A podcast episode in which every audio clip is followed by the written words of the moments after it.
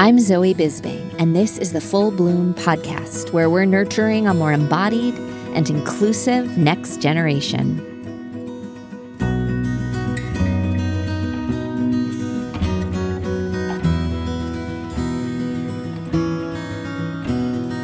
Everyone seems to have a hot take about New Year's resolutions. I'm not the biggest fan of the ones that involve unrealistic goal setting that ultimately sets us up to feel like a failure.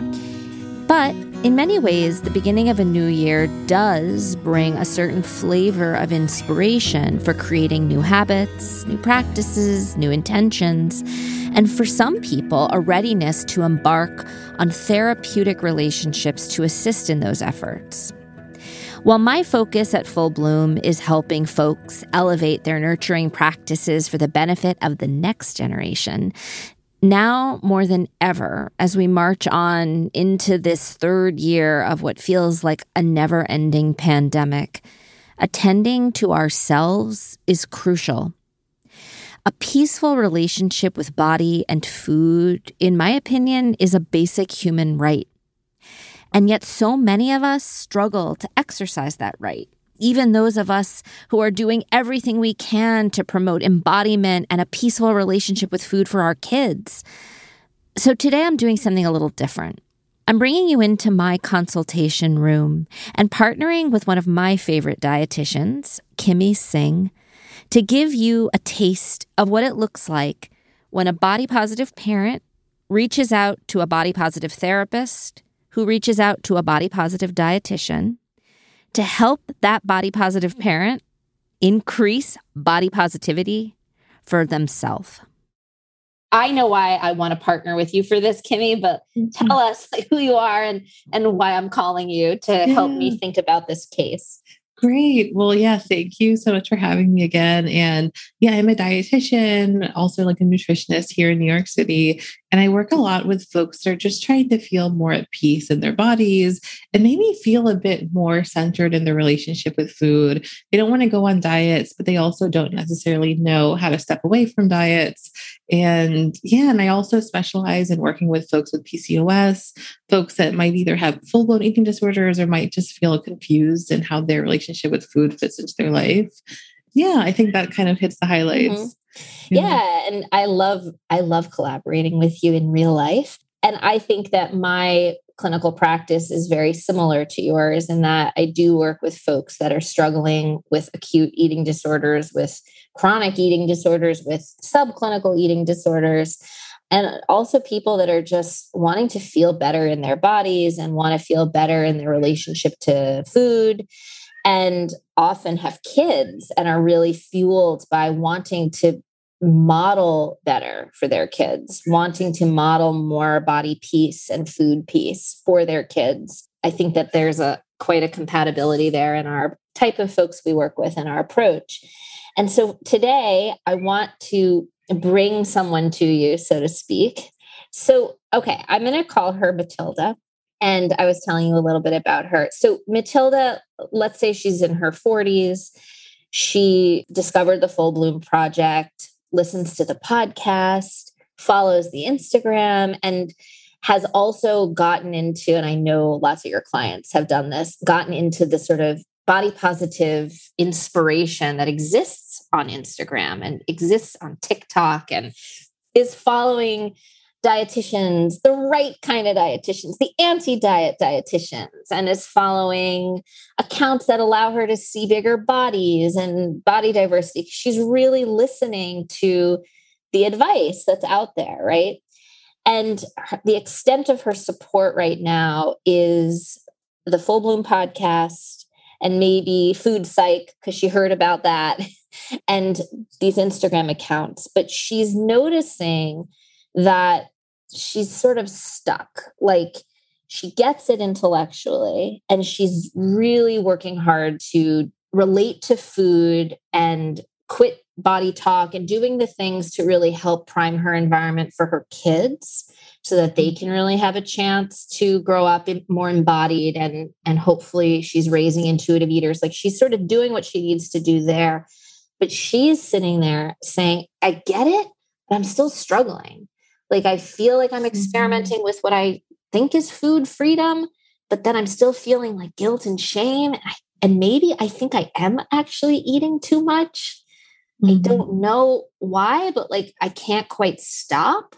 I'm eating pints of ice cream sometimes and like I'm trying not to hate myself for it, mm-hmm. but I feel horrible. And then actually, I kind of have like diarrhea too. like, mm-hmm. and that can't be right. So I think that Matilda is really like wondering do I need more help than what I'm getting? Because I'm not quite feeling at peace in my body. Intellectually, I get it, but I'm not there. And I'm eating in a more liberalized way. Like I don't feel like I'm dieting anymore, but this doesn't quite feel like what I think intuitive eating is. Mm-hmm. But I don't know how to get from where I am to what I would hope intuitive eating is. So I think this is where Matilda is when she kind of calls me, and then where she is when I call you. And I say to you, mm-hmm. where would you begin with her with your first session? And let's talk about how we want to set treatment up for Matilda. Yes. Oh my gosh. I, yeah. So Matilda is someone that I, I work with all the time. And Matilda's at this place where she learned about body positivity and it sounds like she knows this is the way I want to live. Like this really encompasses my values and she understands it really well.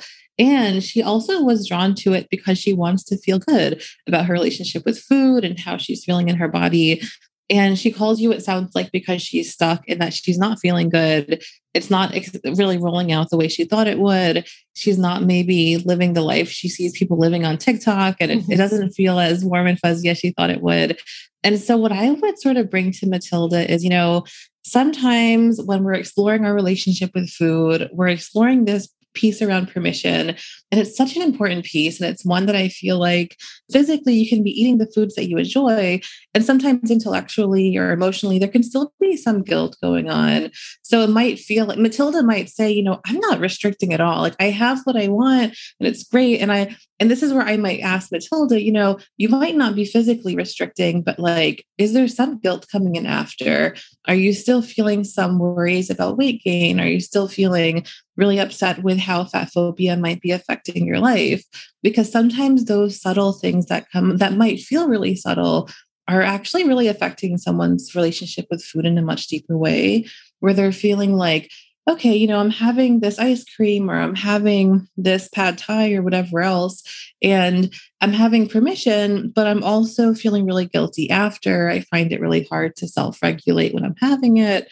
And sometimes I explain to folks that, you know, sometimes when we're eating these foods, because we feel like it's maybe what we were to before, it's really important to have the permission, but it's also really important to listen to our bodies and you know, if if Matilda is not feeling so good with how much she's having, it sounds like her body is telling something loud and clear. So I would kind of remind her that, you know, she did the great first step by reaching out to you and then by getting connected with me. And so it sounds like the next step is to have a bit more individualized support and something to support her relationship with the food and body in a bit of a deeper way. Is that what you would agree?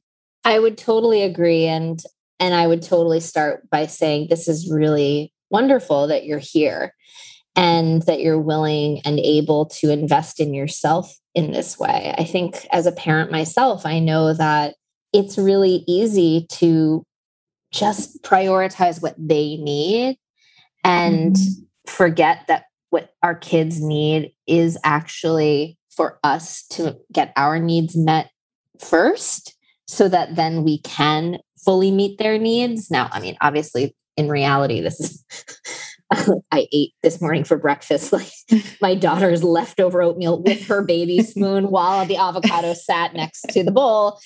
I was thinking I'd make this avocado toast and ran out of time. And so yeah. thank goodness for for little bites like that. But. But in reality, as much oxygen we can put on ourselves, the better, because then we can actually put the oxygen mask on our kids. So I'd be with you there. And I think what I would want to start with, Matilda, is pull a little bit from CBTE and do a kind of conceptualization of all of this. So I'd want to understand where she is in that kind of drive for thinness or drive for some kind of body modification. Like, what is it? What's the difference between where she's starting today, the body she's got, and how she feels about it, what's the gap between that and the body she thinks she's supposed to have or mm-hmm. wants to mm-hmm. have or needs to have and i would really want to try to understand how large that looms in her life because mm-hmm. and i'm curious if you feel the same way but i find that folks that have real full-blown eating disorders this is very clear. This is the kind of hallmark of the disorder that there is a preoccupation and an over evaluation with shape weight and their control. And that can be the case for someone in a very large body someone in an absolutely malnourished body across the board. Mm. But I would really want to check in with Matilda because even if she's not presenting with a full blown eating disorder, I would want to see how much are you self evaluating based on your shape and weight mm-hmm. and start a conceptualization there to see how then that drives her eating behavior or drives what she thinks her quote eating behavior should look like and then does any sort of guilt eating flow from there. And I would want to mm-hmm. see is there any kind of maintaining mechanism that we need to be aware of? So I would yes. be doing that with her. And then I'd be calling you, Kimmie, to say, we did the conceptualization. It looks like yeah. she is pretty self evaluated with weight and shape. And she gets it. She gets how then that kind of drops down into what she thinks she should be eating. Mm-hmm. And then when she ends up eating in a way that's not what she thinks she should be eating, there's this guilt shame thing that flows. Sometimes it looks maybe like a little bingy, sometimes it really doesn't. But no matter what, she ends up feeling out of control. And then that goes right back to the top of the, the conceptualization, right? Where she's extra preoccupied with her shape and weight again. And then the kind of cycle yeah. still goes. And I would say that to you. And then wh- what would you do with what I Oh my gosh, I love this. I feel like this would set the most beautiful foundation for Matilda and I to really examine if she is meeting her needs nutritionally. So, this is the case where, like I said, like Matilda will probably say, I'm definitely not restricting. I'm definitely eating enough. Sometimes I feel like I'm eating past fullness. And this is where I imagine that Matilda might be going for long periods of time and not really eating complete meals or snacks and then Matilda might be feeling a bit confused in that, you know, she might be feeling like she should be eating one way, like you mentioned. So she might be avoiding eating because she doesn't really feel like eating, I don't know, something that doesn't, that might feel a bit diety, that she's feeling pressure to eat. So then Matilda might be finding herself getting super hungry. And then she's eating maybe like pints of ice cream. And there's nothing wrong with eating ice cream. It's just, it sounds like Matilda's not even enjoying it anymore. And so she might be eating to a place where she's not feeling so good. And then she's feeling sick and she's experiencing diarrhea. So it sounds like she's kind of found herself in this, maybe in like a binge restrict cycle or like a restrict binge light cycle where it might be more of eating past fullness and not really feel feeling connected or passionate about the way she's nourishing herself. And so I would focus on making sure Matilda's really meeting her needs not engaging in that maybe like semi restrictive cycle. And then from there, see how she feels differently when meeting her needs, and also how she might feel better connected to her hunger and fullness when she's eating. And she's also feeling a bit safer in her body while eating. I really want us to talk about that because I think that conceptualizing it as Matilda and I would do, and then talking to you about it, I'm imagining we bring that back to her and she's able to then say, oh, you know, I actually don't really pay attention to when I'm eating. I'm thinking personally about my pathetic oatmeal breakfast where mm. that was not a win for me to like not have enough time and just take a few bites of very yummy, but like not mm. nearly enough. But I was so harried and running to the next thing that, mm.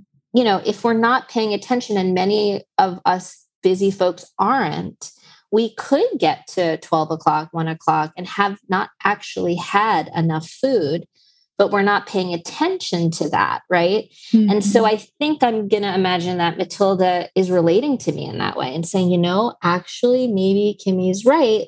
I didn't actually eat a meal until 2 p.m. Mm-hmm. I think I picked up my kids' oatmeal and then I had a coffee and like, I think I had I had part of a bagel, but like I was dropping the kids off at the bus and and then I was starving. I think helping her increase her awareness that she isn't doing regular eating. And that would be something that in CBTE, right, we would be introducing anyway, just behaviorally introducing regular eating with actual kind of timed intervals and mm-hmm. that we would be talking and I want to hear more from you but we would be talking about this as a foundation for mm-hmm. so much and at first and I know a lot of clients think well this feels like a diet to be eating on a schedule I try to get someone like you to help educate really about why we need to increase structure and regularity at the beginning to ever have a hope to get to this more intuitive eating. Because a lot of people feel like a free for all intuitive eating, oh, I grab this, I grab that is intuitive eating, but it's often not feeling so mm-hmm. embodied. So if I brought that to you and said, I introduced, right, I want us to introduce regular eating with Matilda, what would you do with that? And would you agree? Right. Oh my gosh. I would say, Zoe, 110%. Let's go for it. And I suspect that Matilda might have a question that you brought up. She might say, you know, how is this different from a diet? And this is where I would say, Matilda, like, we're not putting you on some rigid plan. Regular eating is not rigidity. You're not setting like very specific times it's more so like let's find some times of your day where you know you either will be able to take a break or you know that it's going to work with the time that you wake up that you sleep that you're picking up your kids and that you know you can get some food in. And so if it feels hard to set specific times we can discuss time ranges we can discuss setting alarms or having other ways to remind yourself based on other things that you know you're going to do and I'm not going to tell you you can't eat for pleasure at those times. I'm not going to tell you that you need to eat XYZ at those times. Like, we're going to discuss what a complete meal looks like and some foods that you enjoy and that you have around or that you can order and that's accessible and ways to get that in. So you're still experiencing pleasure and fulfillment and nourishment at those meals and then even going back to full circle and looking at how things were before, we're hoping that this would kind of eliminate that experience where maybe you're eating past fullness related to hunger. And then it, then you can maybe have some awareness about what else might be triggering you to eat to a place of discomfort on a super regular basis in a way that doesn't feel good for you. And so it, it, might help to give more data to you. And so you can maybe explore that in a deeper way, just so you eliminate the hunger piece. Because it almost doesn't even feel fair or true to say, oh, this is a binge or this is maybe like lack of self regulation when it sounds like you're just super hungry. I know you mentioned that Matilda has diarrhea. So I also suspect like the nerdy part of me is saying, you know, I wonder how this might support your gut to have regular um, food coming in just to support your gut health and that healthy bacteria that's living in there. So you to help with digestion. I'm glad you brought that up because sometimes especially if people are just tuning into a podcast or worse just popping on social media they see these sort of sound bites or these little mm-hmm. memes of fuck diet culture, eat what you want. And it's like, but wait a minute, what yeah. if you have diarrhea? like, right. and I think what you are saying is okay, we're going to attend to that because there's a fuller story here. And that your work with Matilda would be if one of her goals is to feel better, if one of her goals is to improve her digestive health, if one of her goals is to i know you work with, pcos and, mm-hmm. and, and other kind of medical conditions that there can be a space in nutrition work mm-hmm. to address health related matters and i wonder if you could just say a little more about that because i think this is where we lose the nuance when we're trying to quote fight diet culture that we get a little, I think, sheepish around talking about how we could be both not investing in diet culture and also investing in our own, not just well being, but genuine, like our own, even like gut health. Mm-hmm. Yeah. Oh my gosh. Well, I really appreciated that you mentioned that on social media or on podcasts, there could be sound bites. And I bet if you go through my Instagram and you listen to any interview I've ever done, you will find things that I've said. And I would, if I could, I would footnote it like a million times and say, but this or this. And so there's just not space for nuance. I'm even thinking in like curating content sometimes shorter posts do really well because they grab attention and yeah like there's there are a lot of things that go into making that post that don't necessarily leave room for nuance And that's the difference between learning from social media and having individualized care. And so there's no way that social media can offer something specific to Matilda that considers like her upbringing, her family life, her gut health, and whatever else is going on. Also, how she's feeling about her body. And that's the importance of having a team that's able to go there with you.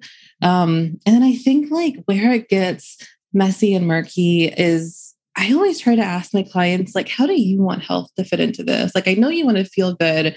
And I'm hearing that you're not feeling good, say, if you're like eating past fullness or you're not eating enough. And I also know that society sometimes pushes like the health concern trolling in a really fat phobic way. So, how do you want it to fit into this?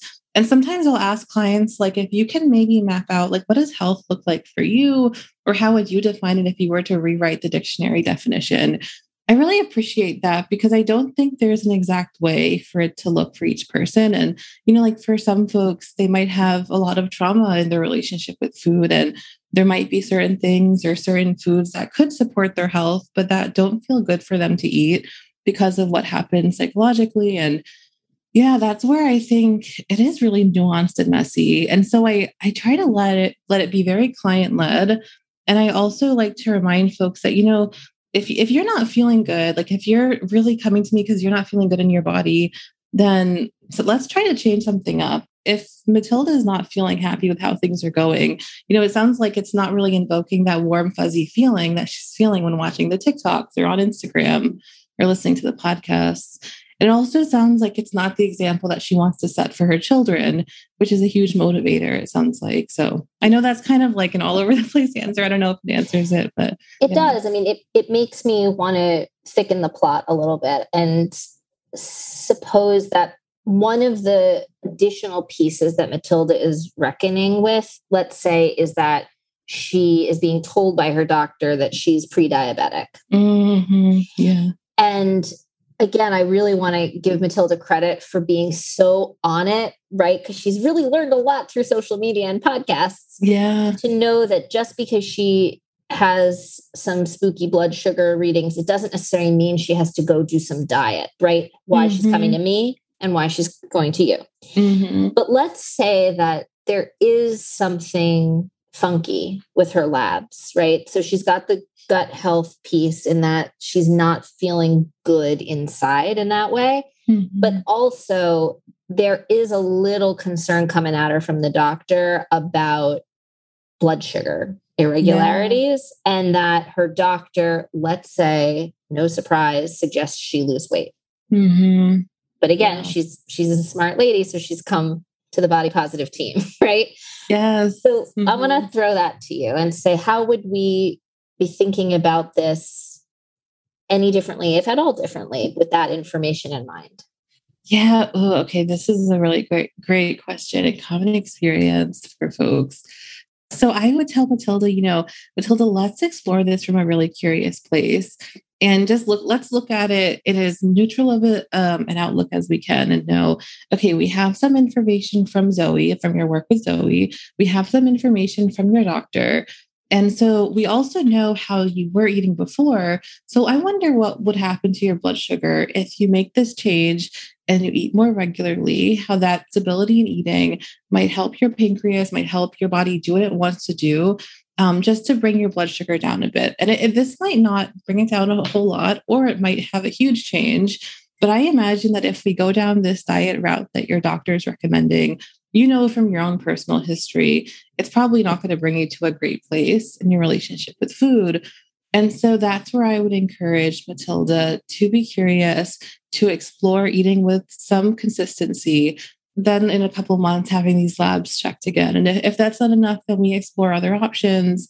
There are lots of other ways to help manage it also to talk to the doctor about advocating for how the doctor might better support Matilda by not pushing weight loss. And so, mm-hmm. yeah, so I I completely agree with you that when there's a do- diagnosis thrown in, it can sometimes make people feel powerless and people can feel like oh gosh, well, does intuitive eating mean that I can't really focus on my health with food?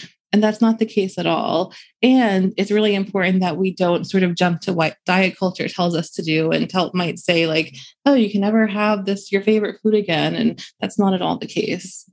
Yeah. So if we're working from this starting point of understanding that regular eating is a skill that we need to help Matilda build, and she's down to build it. And she's coming with barriers, right? Because I think that can happen a lot, especially with busy people and with kids. And if she's coming to us and saying, I really, I get it intellectually, like I know I need to, you know, I worked that out with Kimmie, I've got these sort of structured time ranges, but I'm not always hitting it. Before we move her through regular eating, mm-hmm. what might you be telling her to give a try in terms of strategies to kind of help her stay with the regular eating? Yeah, absolutely. So this is where I, have said it a couple times, but like trying to gather information. So do we see some patterns that maybe snacking is harder than meals? Do we see a pattern that like breakfast is the hardest hardest meal of the day? And so that's where, once again, going back to it's super individualized. So sometimes, like I mentioned before, like having alarms can be helpful. If a meal just is not working out, like, is there a way we can make the next snack a bit more of a meal, even if it's at a more non traditional time? And maybe turn that other meal into more of a snack and see what happens. Because I think that's even where, like, the philosophy of a harm reduction approach can come in. I'm less concerned with making this a perfect I don't know. I just think of this trope around like a nuclear family having these specific meals each time during the day. And I'm not really concerned in doing that. I'm more concerned in how to build consistency. So I, I don't want Matilda to like flip her schedule upside down to fit my idea of what it should look like for regular eating that's where I it's I think it's important for my role to be more flexible in trying to strategize and how to mm-hmm. make it work for Matilda's life um, sometimes it can be helpful. It sounds like Matilda has children. So mm-hmm. maybe like working it with eating with children or making or changing it so the foods available might be more of convenience foods, right? That require less prep to examine maybe how perfectionism is, is coming in. Does Matilda mm-hmm. feel guilty having processed food? That's definitely a really common theme. Um, does peanut butter and jelly feel like a a more accessible lunch than like I don't know making some like elaborate thing. Bowl. yeah, I was just thinking like some fancy bowl with like a little drizzle. Oh, that sounds delicious, but like you don't always have time.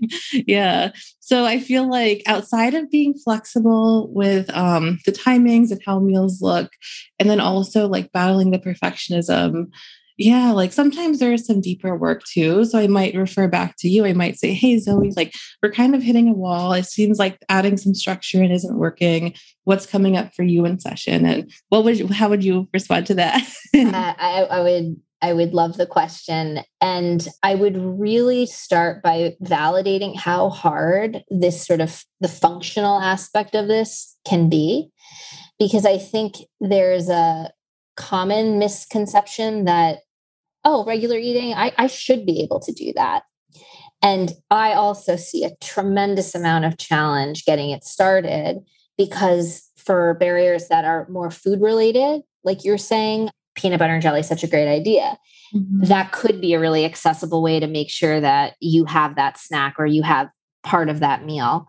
But if you can't quite imagine feeding yourself a peanut butter and jelly or something like that, then you've got so much material to work on in a session, right? To mm. really understand where are those perfectionistic things coming in? Like, what did you think lunch needed to look like, right? So, but if it's not so much that, or if it's not exclusively that, a lot of people do have difficulty caring for themselves. And mm a lot of people have different parts of them that are kind of internally saying to them, you don't deserve this, or you don't mm-hmm. deserve 20 minutes of uninterrupted time so that you can make a granola parfait for yourself. And some people didn't have that kind of nurturing growing up.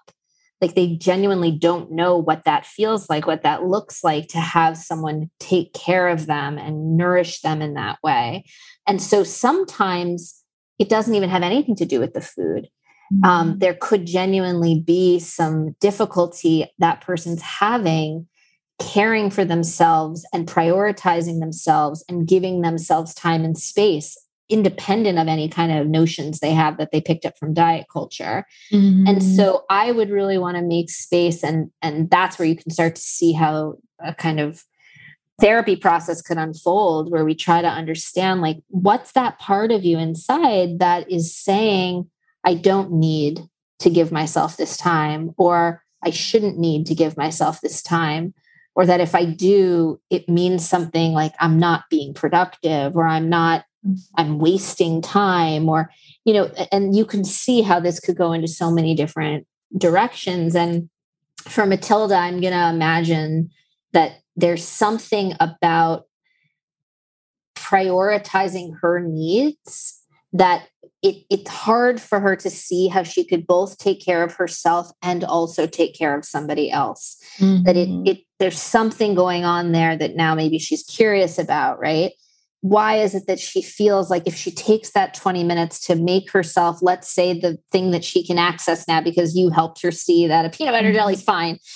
What is it that comes up for her when she's doing that and she has to ask her partner to mm-hmm. watch the mm-hmm. kids for 20 minutes? Oh, and yeah. That can really bring up so many interesting things about what it means to ask for help, mm-hmm. what it mm-hmm. means to put yourself first, and where does all that difficulty come from. And we get to be really curious and make a lot of space for that in our sessions. Yes. Oh my gosh, Zoe. Yeah, I feel like everything you said, it resonates with me for on so many levels because I feel like with many of my clients, especially like women and femmes like that are parents like there's this really common experience of feeling like they need to constantly be on call and just sort of be ready to help everyone else except for themselves. And, you know, like, when is it a time to be on call for yourself, right? To meet your needs. And I, I think when it comes to asking a partner for help or asking a partner to maybe step in and do like what's really also their job to do so they can prioritize taking care of them and being really kind to themselves it's something I see over and over again. And I, yeah, what a what an important way to look at it. I want to really highlight that that discovery is sort of early stages of this work because then you you have to give as much time and space as you possibly can to kind of healing that part of you right mm-hmm. and so hopefully between these two sessions like you're getting that kind of slower paced work around why is it this way? And what is so hard right? What's the part of me that's saying don't do it. Don't ask for help. It's it's not going to go well. You're not a good person if you do. Who knows what's going on in there?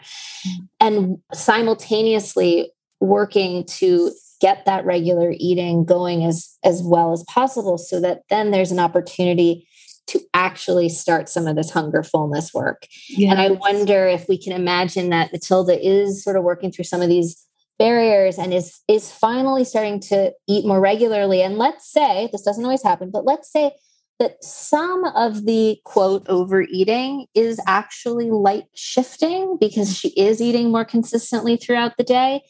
But let's say there's still this nighttime eating where she is eating regularly but at night there there are these sort of times where she's tired and she really should go to bed but like she's just sort of snacking and and there's something pleasurable about it but it's also kind of a little uncomfortable. So i'm kind of painting where she's at and i wonder how would you help her kind of start this hunger fullness appetite awareness mm-hmm. journey? Yeah. Oh my gosh. I, I appreciate that you mentioned the nighttime eating because i see it time and time again especially in folks that might that during the day it can feel like they're on all day whether it's for work or taking care of kids or both. And then at night it can feel like the only time that they have this release and this special time. So that's where like first making sure that they are eating enough at night and also exploring what that time means to them. So it sounds like it might be maybe even less about food, but more of it feels like a time that they can really um, maybe either disconnect in a way that's intentional. I wonder how bringing in some other sensory experiences um, into this might help. Like, do they want to maybe, like, I don't know, soak their feet or have a nice bath? And not really, I, I wouldn't recommend that they focus on taking the food away at that time, but maybe adding to it to see what it feels like to bring some embodiment to this time. Because sometimes if they're eating in a way that feels really disconnected, afterwards they might feel really unwell. They might not sleep as great. And I wonder how doing something soothing, whether it's like enjoying a nice cup of tea or, yeah, I don't know, like the, the list can go on forever, but another mm-hmm. gentle form of self care might add to this nighttime experience and also might bring some gentleness to a time that they feel so much shame around food. Because um, I find that whether it's literally at night or a different time, the times around food that are hardest to work through are usually the times that people feel the most shame and disconnection around. Yeah. And I'm thinking too about how, if we're thinking about nighttime eating, we're also very tired.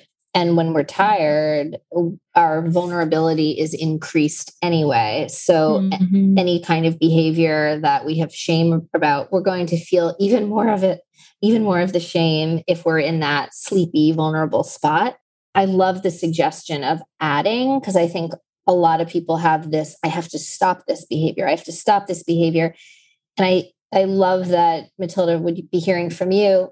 No, you don't have to stop, but let's maybe add. And I love that you're saying an embodied self-care act or an embodied self-soothing because there is something soothing about eating.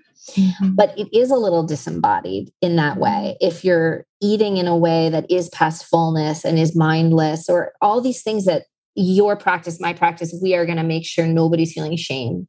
Mm-hmm. That we're not going to say there's anything wrong with that because there's a survival skill at play there, right? Yeah, That's some kind of really important coping strategy. But mm-hmm. you're saying keep it and let's add, as opposed exactly. to let's get rid of that and replace it because this is a very different way of looking at it. Exactly. It goes back to that original question of like, well, how is this any different from a diet? And so much of this work, whether it's around working through nighttime eating or working through like um, maybe digestive health or blood sugar management, there are so many behaviors and foods and things to try to add to it rather than to take away. And I feel like coming at it from a place of abundance is what makes it very different from dieting. Totally. Abundance and creating that experience of abundance. So, help us understand a little bit more concretely how you get into the the kind of appetite awareness conversation. If Matilda is now eating with regularity, she's got a foundation, let's say, to start really asking these questions or at least getting some meaningful data. So, how would you help her start to get curious about where she is on that hunger meter and like how, how do you get mm. that conversation started oh my gosh so many there's so many ways. I i feel like one of my favorite questions is to ask clients like where are you feeling right now on the hunger and fullness scale? Like on a 1 to 10 um, rating between like feeling ravenous or feeling really past full and that's where it's really beautiful to watch over time how people are able to sort of just feel a bit more confident in their answer. Because I feel like the first time I ask someone, they're kind of like, um, I don't know, I'm maybe hungry, I'm maybe full. And then a lot of times they'll sort of bypass whatever they're feeling in their body and they'll just say, oh, well, I ate two hours ago, so I'm probably neutral. And so that's where, whenever they say that, I'm like, okay, well, if we're not looking at any other information outside of how you're feeling in your body, how would you answer that? So I, I really appreciate using that tool. If somebody is feeling a bit disconnected from those cues, that's where I would bring in like, what are some ways that you feel a bit more connected to your body? Like, are there meals that you feel a bit more present while eating them? Like, it sounds like for Matilda, she feels guilty about eating ice cream. It sounds like these pints of ice cream. And so I probably wouldn't jump to let's explore hunger and fullness while eating a pint of ice cream. It might be when she's eh, um, having avocado toast in the morning and her kids are still asleep or something like that. And so, um, how would you feel before the meal, during the meal, after the meal? How would it feel to stop halfway through just to check in with how you're feeling from a curious place and gathering information? And if you're not able to tell how you're feeling hunger and fullness wise, what can you notice? Can you notice how your body feels in your chair? Can you notice the taste of that avocado on that bread and maybe a little egg in your mouth? Um, what do you hear? And so trying to bring some awareness into the five senses and going what's going on in Matilda's body during meals can help folks just to feel a bit more tapped into what's going on and also it can it can just bring a, um, a bit more of safety to eating I'm, I'm, sure you've seen this too when some, whenever someone has a lifelong history of either eating disorder or dieting they're so used to feeling like they're maybe either like really disconnected during meals or kind of in this scarcity place where they need to scarf down something out of restriction. And yeah, so there are a lot of ways to go about it, but yeah. starting with baby steps to get more connected is a great place. And it's also, again, it's a reminder of how important it is to access an ongoing support like this, an individualized support, because what you were mm-hmm. describing, Kimmie, this is a a conversation. You know, this is not like a, a checklist that you can download on the internet or a even this episode. I think, if anything, I hope that anyone's listening and saying and, and saying to themselves, I want to be able to have a conversation like that with someone that they can reach out to us. And if we can't help, we can connect them to the right people that can, because this is so dynamic. And what you're describing, I just noticed my own kind of energy change when you were almost inviting us all to think about the way like the egg feels in your mouth, right? Like the way the avocado and the bread, like mm. especially if you're having trouble identifying the hunger fullness that sort of, you know, I'm t- touching my abdomen, like in this part of our bodies, right? Like mm-hmm. we can start with whatever we have access to. And you're also demonstrating a little bit of mindfulness, right? And a lot of people mm, say, Oh, I want to do mindful eating. It's like, what does that even mean? Right. It, it's not like you can't just do right. mindful eating. Like you have to start in this way with increasing your awareness and starting, right, getting connected to where you are in the process. I think all, mm-hmm. all the time our expectations up for ourselves are too high. Yes. Oh my gosh, absolutely. And I I feel like that's where, yeah, bringing it back to what you mentioned before, you're not going to get this from social media or from this podcast episode. A lot, what I appreciate about what we discussed today is I feel like we hit on where people are at such different places in, in the same journey. So I feel like in today, we probably worked to, through at least a few months of working with Matilda. so this, this isn't all just like the first two weeks or anything. Like to even for Matilda to get to a place where she's feeling safe enough at meal times to notice how things are tasting and to bring mindfulness in. That's not going to happen the same week that Matilda is starting to have like regular meals each day. So it's a gradual process. And I feel like the beauty of us working together is, I know for me, like as we're exploring food stuff, usually I, what I would tell Matilda is, you know, bring this to session with Zoe because Zoe's going to be able to go deep with this. And mm-hmm. it's it's beautiful to watch how the two can go together that way. Absolutely. And similarly, I might notice something coming up in the session where there is something specifically about a meal, right? Like, or a, a challenge or a target that we want to focus on. And I might say, okay, bring this to Kimmie, like, bring that sort of time of the day eating to Kimmie and talk about kind of how to increase your uh, attunement to your body in that moment with that particular meal and mm-hmm. troubleshoot with Kimmie in terms of like what that I don't want to say meal plan, but what that meal structure optimally will look like right now. And then Kimmie and you and Kimmie will continue to adjust that over time. And there is something I think so nice for people about being held by a team. Mm-hmm. And the the last thing I'll say about this is you don't have to have a full blown acute eating disorder to benefit from care like this and certainly deserve care like this because this is not healing that necessarily can be done alone and so i know we didn't you know we, we only brought matilda to where she is in this journey but my sense is we got her to the point over these months right that we condensed mm-hmm. into 30 minutes where she's exploring, right? And that she and I can talk about some of her kind of body preoccupation and some of the way in which these eating changes are concerning her about what's going to happen to her body. And we can talk about sort of her body story and the origin of her body image injuries and and that this is going to be happening alongside the guidance she's getting from you around how to almost I don't know if you're going to like this, but like almost relearn how to eat Oh yeah, absolutely. It's I yes, that's a great description for it. And I I always bring into session that you know what it really is reparenting. And that same gentle parenting voice that Matilda probably has with her children, it's also something she can bring to herself when she's finding rigidity um, around her relationship with food. Yeah. Yeah. So, I mean, is there anything we I mean, we, we could keep going, but a mindful mm-hmm. of time, like, do you feel like there's anything you want to sum up about Matilda, where she is, or maybe where you hope she'll go from here? Oh my gosh. My hope for Matilda is that our work together will help her trust herself more. And so I feel like by us creating that safe support system, we also encourage her to be her own safe support system and trust herself. I feel like that's kind of where the journey goes next.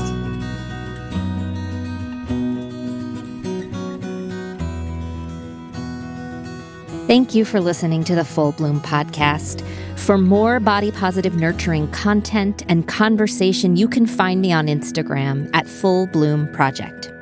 Special thanks to Davis Lloyd, Christina Regal, and all of you who help support the Full Bloom Project by rating, reviewing, and sharing these episodes. See you next time.